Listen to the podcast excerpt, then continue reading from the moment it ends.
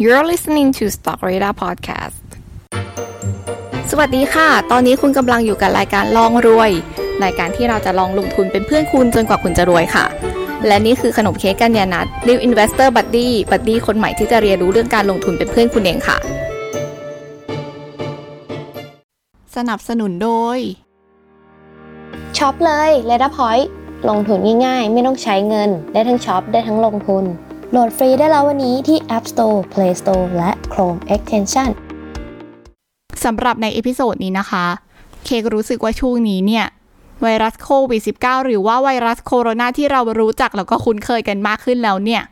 เริ่มระบาดรุนแรงมากขึ้นนอกประเทศจีนนะคะ ช่วงนี้ก็เลย กลับมามอนิเตอร์ข่าวอย่างหนักหน่วงอีกครั้งหนึ่งนะคะ แล้วก็รู้สึกว่า ราคาหุ้น ราคาน้ำมัน แล้วก็ราคาทองคำช่วงนี้เนี่ย ค่อนข้างกลับมาเป็นประเด็นอีกครั้งหนึ่งนะคะ เคกเชื่อว่ามือใหม่หลาย ๆ คนก็อาจจะสงสัยนะคะว่าหุ้น น้ำมันแล้วก็ทองคำเนี่ยมีความสัมพันธ์กันอย่างไร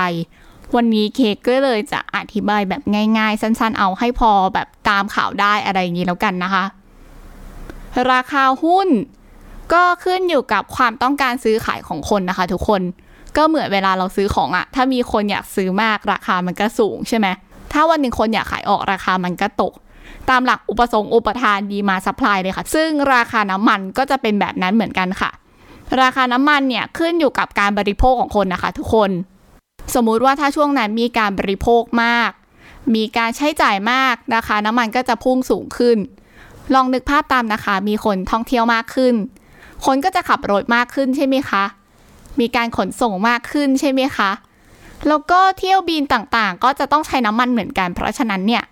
คนก็จะใช้น้ำมันมากขึ้นถูกไหมคะ เพราะฉะนั้นราคาน้ำมันก็จะพุ่งสูงขึ้นตามความต้องการนั่นเองค่ะ แต่ช่วงนี้เนี่ยพอเกิดไวรัส คนก็กลัวบางคนก็ไม่กล้าออกจากบ้าน บางคนก็เริ่มไม่กล้าทำอะไรมากขึ้น ตั้งแต่มีเหตุการณ์ของไวรัสโคโรนาที่เข้ามาค่ะ ก็เลยทำให้หลาย ๆ คนกลัวที่จะเริ่มจับจ่ายใช้สอยนะคะ เพราะฉะนั้นราคาน้ำมันก็จะลดลงเหมือนกันค่ะ ในส่วนของทองคำเมื่อวานเคก็เล่าไปแล้วนะคะว่า ทองคำเนี่ยก็เป็นเรื่องของทรัพย์สินปลอดภัยนะคะ ทุกคน เวลาที่เกิดเหตุการณ์ผิดปกติ เช่น เกิดสงคราม เกิดความไม่มั่นคงทางการเมือง หรือว่าเกิดเหตุการณ์อย่างเช่นไวรัสที่คนรู้สึกว่า เออทรัพย์สินฉันไม่ปลอดภัยเท่าไหร่แล้วอะทุกคนก็จะหันเหไปซื้อทองคำกันมากขึ้นนะคะ เพราะฉะนั้นเนี่ยราคาทองคำก็จะดีดขึ้น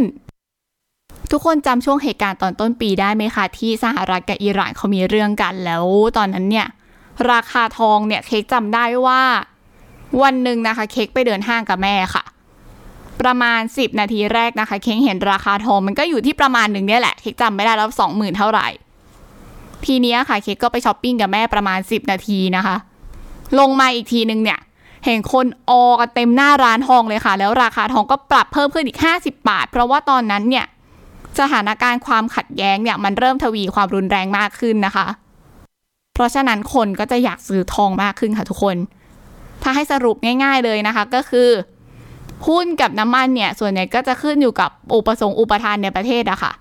ถ้าสมมติว่าคนมีกำลังจับใจายใช้สอยอยากซื้อของมากขึ้นราคาหุ้นเนี่ยมันก็จะเพิ่มขึ้นใช่ไหมคะ ราคาน้ำมันก็เช่นกันค่ะ ก็ขึ้นอยู่กับอุปสงค์อุปทานเหมือนกัน ถ้าสมมุติว่ามีการบริโภคมากขึ้นราคาน้ำมันก็เพิ่มขึ้น ถ้ามีการบริโภคลดลงราคาน้ำมันก็ลดลงค่ะสำหรับทองคำเนี่ยถ้าเกิดเหตุการณ์ที่มันปกติเนี่ยเขาก็จะรู้สึกเฉยๆใช่ไหมคะเขาก็อาจจะย้ายสินทรัพย์ของตัวเองไปไว้ในสินทรัพย์เสี่ยงเช่นหุ้น หรือน้ำมันหรืออะไรอย่างเงี้ยค่ะ ที่เขารู้สึกว่า อืมเขาน่าจะได้ผลตอบแทนที่ดี แต่ถ้าวันหนึ่งหุ้นแล้วก็พันธบัตรหรืออะไรที่ให้ผลตอบแทนเขาไม่ดีมากพอทุกคน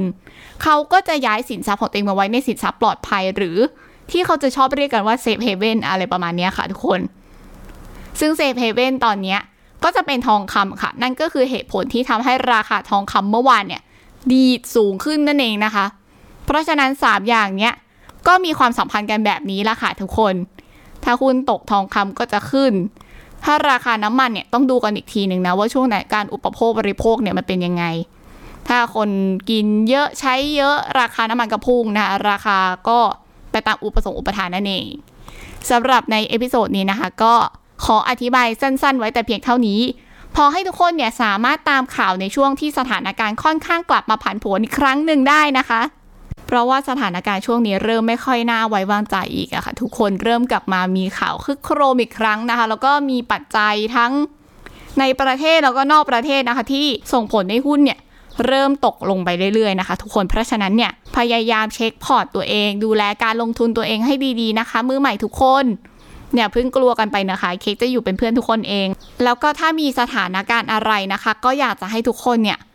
หมั่นติดตามอย่างใกล้ชิดนะคะ โดยเฉพาะในช่วงที่สถานการณ์เนี่ยเริ่มรู้สึกว่าผิดปกติอะพยายามดูให้ดีๆนะคะ เช็คหุ้นเช็คอะไรให้บ่อยๆขึ้นนะคะ แล้วก็ดูแลสุขภาพทางการเงินของตัวเองให้ดีด้วยนะคะ สำหรับใน episode นี้เค้กอาจจะต้องขอพูดสั้นๆก่อนเพราะว่าวันนี้เค้กมีนัดกับหมอไว้นะคะ อาจจะต้องรีบไปหาหมอก่อน ก็ดูแลสุขภาพกันด้วยนะคะ ทุกคนอย่าป่วยแบบเค้กนะ วันนี้เท่านี้ก่อนนะคะ ทุกคน ขอให้ทำงานกันอย่างมีความสุข นอนหลับพักผ่อนฝันดีนะคะ ทุกคน สวัสดีค่ะ